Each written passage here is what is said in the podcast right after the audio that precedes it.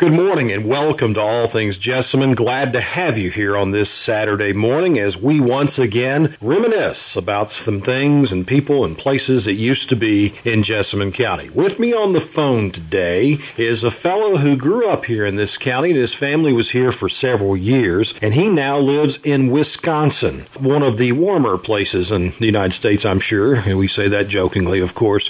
His name is Jeff Easley. Good morning, Jeff. Hi, Doug. How are you? We're doing great. How is it up in Wisconsin in this time of year? Well, it sounds like it's probably better than it is down there. We have had a little bit of snow, but it we had a warm December, and uh, we were kind of bypassed by the big storm that you guys had. So yeah. We're doing pretty well up here. Good. Well, I'm, I appreciate you, you joining us because there's a lot of history associated with Jessamine County with your family. And as you know, we do this program and we talk about things the way it kind of used to be. So why don't we start, if you know, by telling us about the Easley family and that your dad, Roger, your mother, Wilma, maybe how they were they Jessamine County natives? How did they end up here? How did the Easleys come to be in Jessamine County? Uh, well, I think my dad was pretty much a Nicholasville native. I think my mom was from High Bridge. Mm-hmm. And um, I think that they met via my uncle, Forrest Frog. I guess my he and my dad were in the service together. Mm-hmm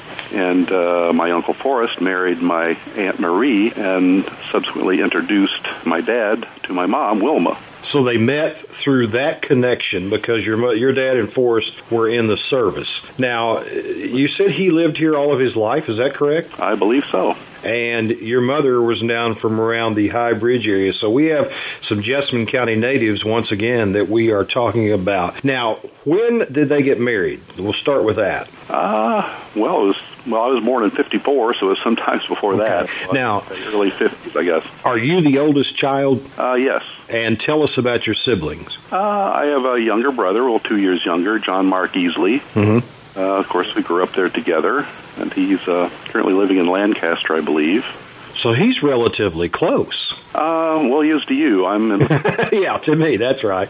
What What did he do with his life? While we have on his subject of him. Well, he uh, went into uh, uh, small engine repair, and I will say that he is recently he was uh, became one of like one of only eight or nine technicians in the country who have uh, attained the status in that level that he has. So that's uh, quite a quite an accomplishment. Well, sure.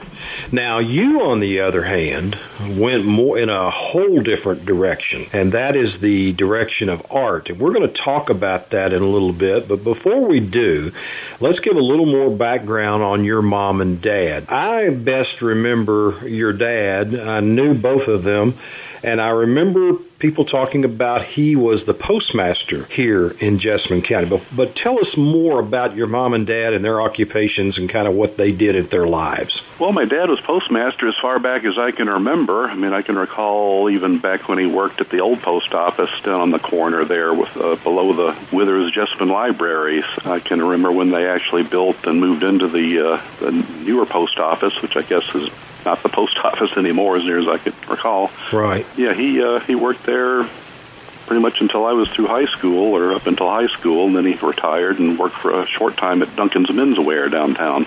Now, for those people that may be listening that are somewhat new, the old post office that you're talking about is located at the corner of Main and West Oak. That would be where Central Bank is currently. First National Bank was there before that. And then the Duncan's Menswear you're talking about would be right next door to where we're located at the radio station.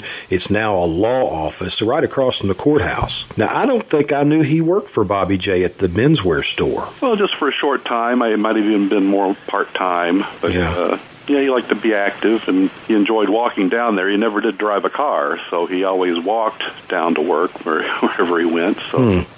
So Roger never drove. No, he never did. Not as not. Uh, I think he did when he was in the Marines a little bit. What about your mother? Did she? Yeah. Well, we didn't have a car until I was about six years old, and my I can remember my mom learning to drive. My grandfather lived right across the street, and I remember her learning to drive over in his yard, mainly so they could. She wanted to be able to drive us to school if she had to. Right. We got a big old green station wagon, and that that was our first car.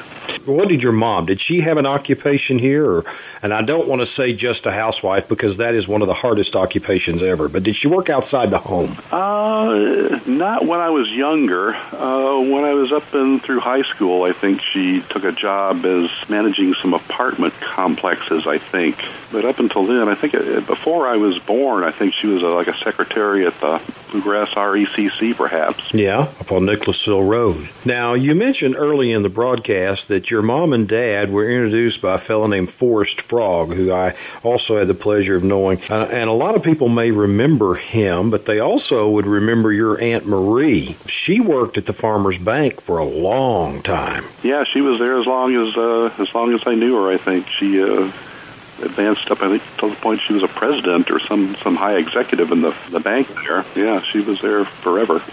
and you know the thing I remember most about Marie, a very nice lady. And when I say this, I'm not saying this to disparage anybody else, but she was always dressed to the nines, just very very classy looking and acting lady. All of her, all the time I knew her. Yes, she was. Yeah, she uh, she and my mom were both uh, nice looking ladies. Yeah. Now you came along. You said 1950 what? 54. 54. And at some point in your life, you went through the Nicholasville school system here. At some point in your life, when did it hit you that you, man, I really like to draw? Now, I've seen a picture of you, and you know this, on our Facebook page, and you and your dad standing there, and it's a picture of a clown that you drew. And you were pretty young in that picture. What brought that about, the artwork? Well, for whatever reason, I always enjoyed, well, I think all kids enjoy drawing when they're four or five years old, but I was lucky enough that I had a certain amount of ability and encouragement, you know, from my parents and friends and so forth to right. a positive reinforcement, I guess you'd call it, to uh, continue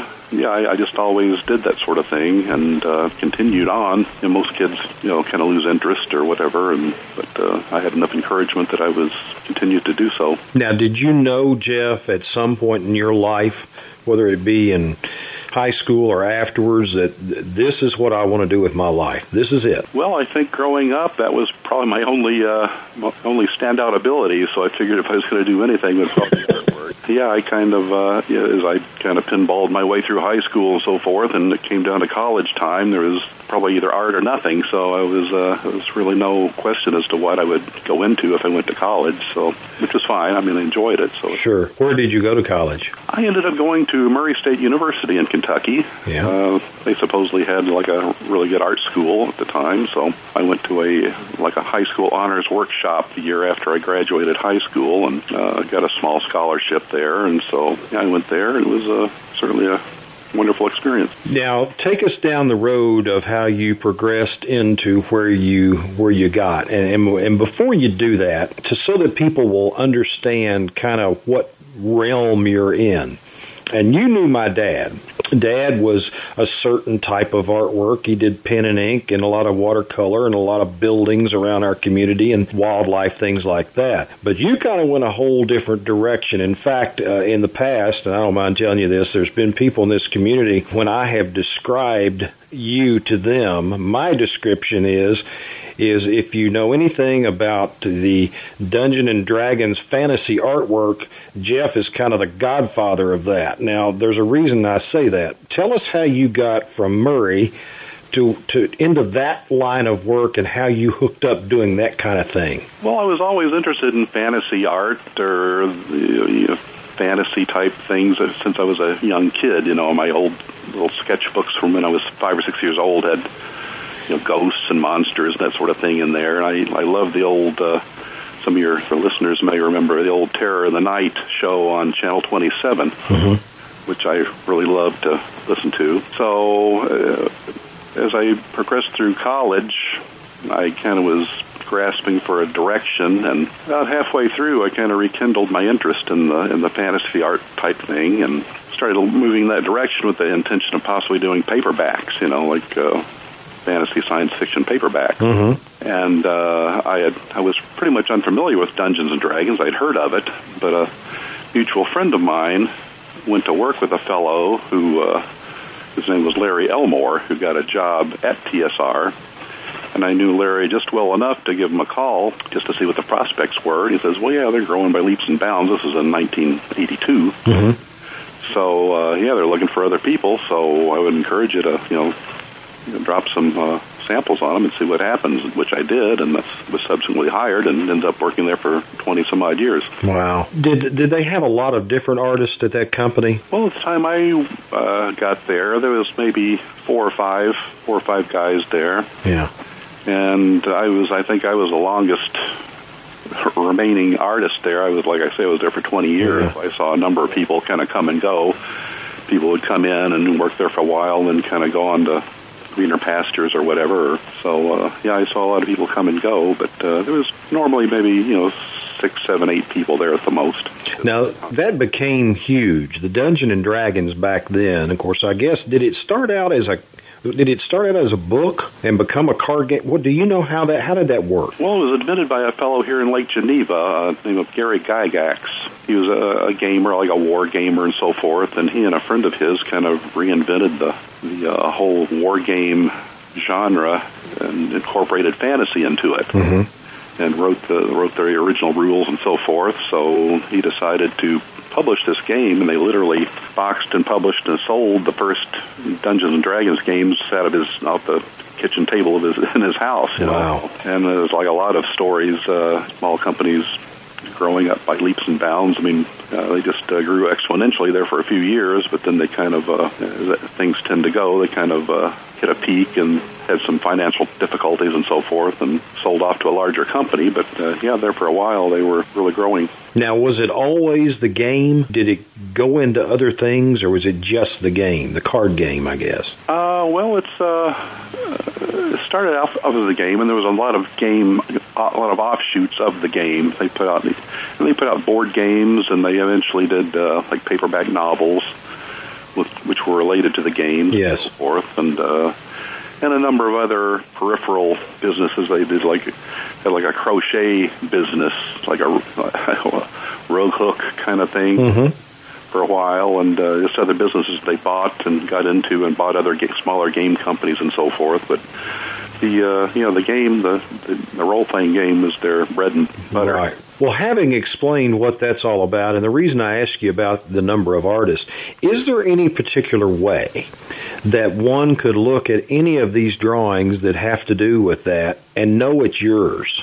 Well, probably the easiest way to look at my work would just be to Google my name, and uh, I'm sure there's a lot of different you know, galleries and so forth available on the internet. And I usually sign things, so if you really want to study it, you could probably find my name. But I, but I guess what I mean is, if we, if we went and got one of the old Dungeons and Dragon card sets or books, would we know by looking at it that it was Jeff Easley, or is it that identified on those things? Uh, well, usually the artist is identified on the inside cover. Okay. You know, cover credit. Yeah. So, so if anybody's got one of those, where I'm going with this, anybody got one of those at their house, is you potentially could look at those books and find out that that artwork is done by our own Jessamine County Jeff Easley. Be very easy to find if it was yours or not. You were with them, you said, more than 20 years and, that's that's a lot of artwork. I mean, that has to be a bunch of artwork. How did it come about? Did they just walk in your studio and say, "Okay, Jeff, we need a dragon," or or how? What was the cart and what was the horse? Was it you coming up with something out of your mind and them working off of it, or vice versa? Well, they would uh, come up with a schedule of games and novels and so forth. And uh, well, I worked. I went in house. I moved to Lake Geneva in 1982 to work. This is where the the company was. Mm-hmm and I would go into work every day, and uh, we would I would be in there with the, all the other guys, and we'd have a schedule set out for the year. You know, the covers would be obliged to match the uh, the particular product, be it a novel or a game or whatever. And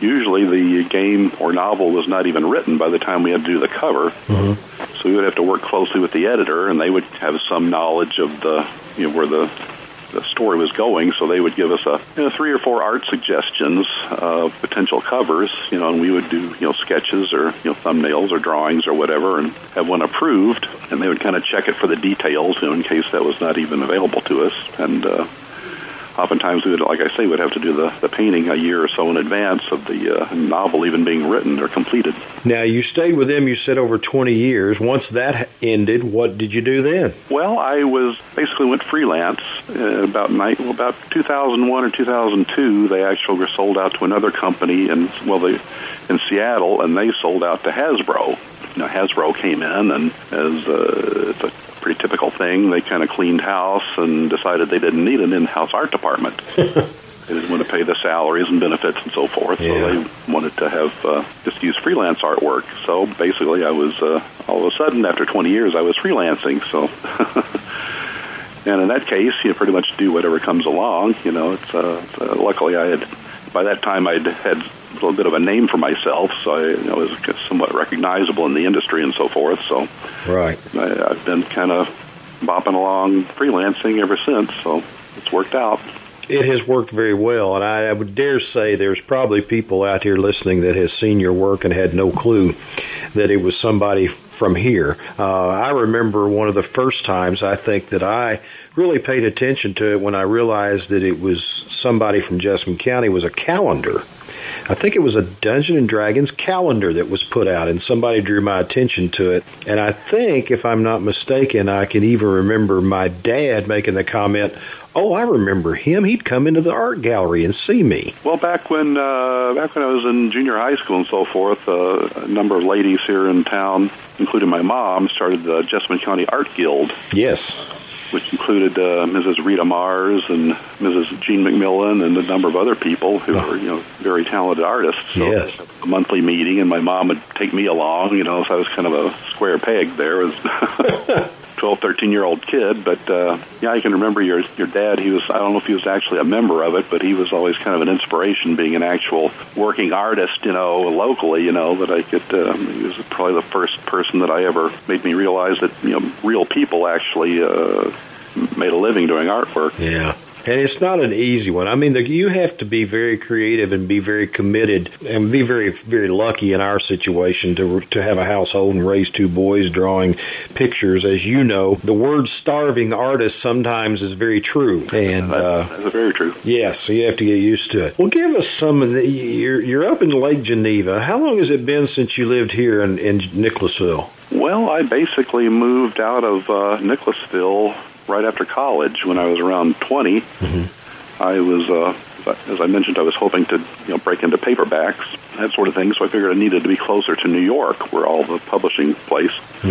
So at that time, I moved to Massachusetts and uh, was up there for several years, kind of trying to get my foot in the door. It's not exactly an easy commute to New York City, but I did it a few times, and I had a little bit of luck. But I was basically up there uh, trying to you know break in when I got the opportunity to work for TSR. So I, I was really, I feel like I'm kind of the poster boy for being in the right place at the right time. Yeah.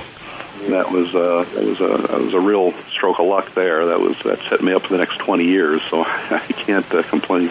You grew up here in a in the heyday, as I like to call it, some of the heyday of Nicholasville and the way things have changed so much. What's some of your some of your favorite memories of this place as a child growing up? Well, when I was, I guess, in the, about the the fifth or sixth grade, they, they went into double sessions, the infamous double sessions, and I was uh, I was on the late shift you know, from the one till seven o'clock. Mhm. I loved that, you know, because I loved to stay up and watch the old late movies, so I could do that and sleep late in the morning if I wanted to.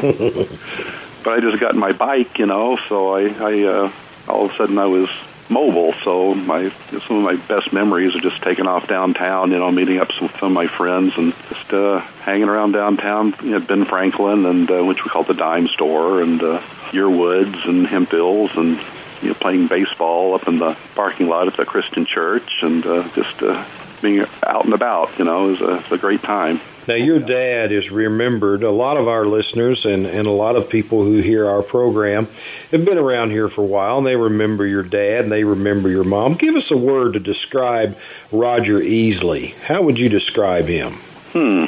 Uh, very patient, I guess. You know, he was uh, he was very uh, kind of mild mannered. You know, but he was interestingly enough, he was a gunnery sergeant in the Marines, so you don't really associate a Marine sergeant with being mild mannered, I guess. But he was, uh, you know, kind of quiet and slow to anger and so forth. He was uh, he was a good man. What about your mom, Wilma? Uh, well, she was uh, very supportive. You know, as I said, my, both my parents were extremely supportive in my artwork. You know, I mean, you hear the opposite from a lot of people on occasion who've come up through the same route as I did, but they were always very supportive and encouraging and anything I needed as far as doing artwork and so forth. And anytime they would see an art class open up, they would encourage me to you know go into it and take it and so forth. And they were great parents. I mean, they really were. I couldn't couldn't ask for better parents. Yeah. Well, you know what? We are very proud of the fact that you have done what you've done and uh, been as successful as you have been in that area of art. It's very pleasing to me to be able to look at things like that and say, you know what, he's he's one of us. Even though you've been up there for quite some time, you're still a Jessamine County, and and you've done you've done well, and I think you've represented the Easy, Easley family as your brother has too very well. And uh, I'm sure Roger and Wilma would be. Uh, pretty daggone proud of his of their boys. Well, I think they I think they very very well were. So, any chance of ever coming back? Well, I'd love to get down there and visit again. It's uh, since my mom passed away, there, there's not a lot to bring me down there as far as family. Yeah. Well, my cousin Pat is still in. The, moved back to the area. She was, uh, you know, Forrest Marie's daughter. Right. She's now at Nussbaum. Yes but she's down there in kind of Nicholasville now. So yeah, I'd like to get back sometime if I can. Uh, you know, my brother's not that far away, so I, I keep meaning to go down and visit him. And if I do, I'll certainly make it over to Nicholasville and check out the uh, new version. Well, you let us know because we'll probably have to give you a guided tour. You probably won't realize where you are. It has grown so very much since you were here. Yeah, it's true. Well, Jeff, thanks so much for taking this time and talking to us. Give us a little bit more of the history about the Easley family, what you've been up to, and uh, we wish you well. It's always good hearing uh, from you through Facebook and and even going on. And I have done it. I have gone on and Googled your name just to see some of your artwork, and it's it's amazing to me. It's quite a quite a talent that uh, God has given you. I appreciate it. Thanks so much. All right, thank you. Have a good day. My thanks to Jeff Easley for coming in this morning and telling us all about the Easley family and what they meant to Jessamine County. We appreciate you coming in every Saturday morning and joining us on All Things Jessamine. We do it for you every Saturday morning, sponsored by the Farmers Bank of Jessamine County. We'll be back next Saturday at 11 to do it again. Jess FM 105.9.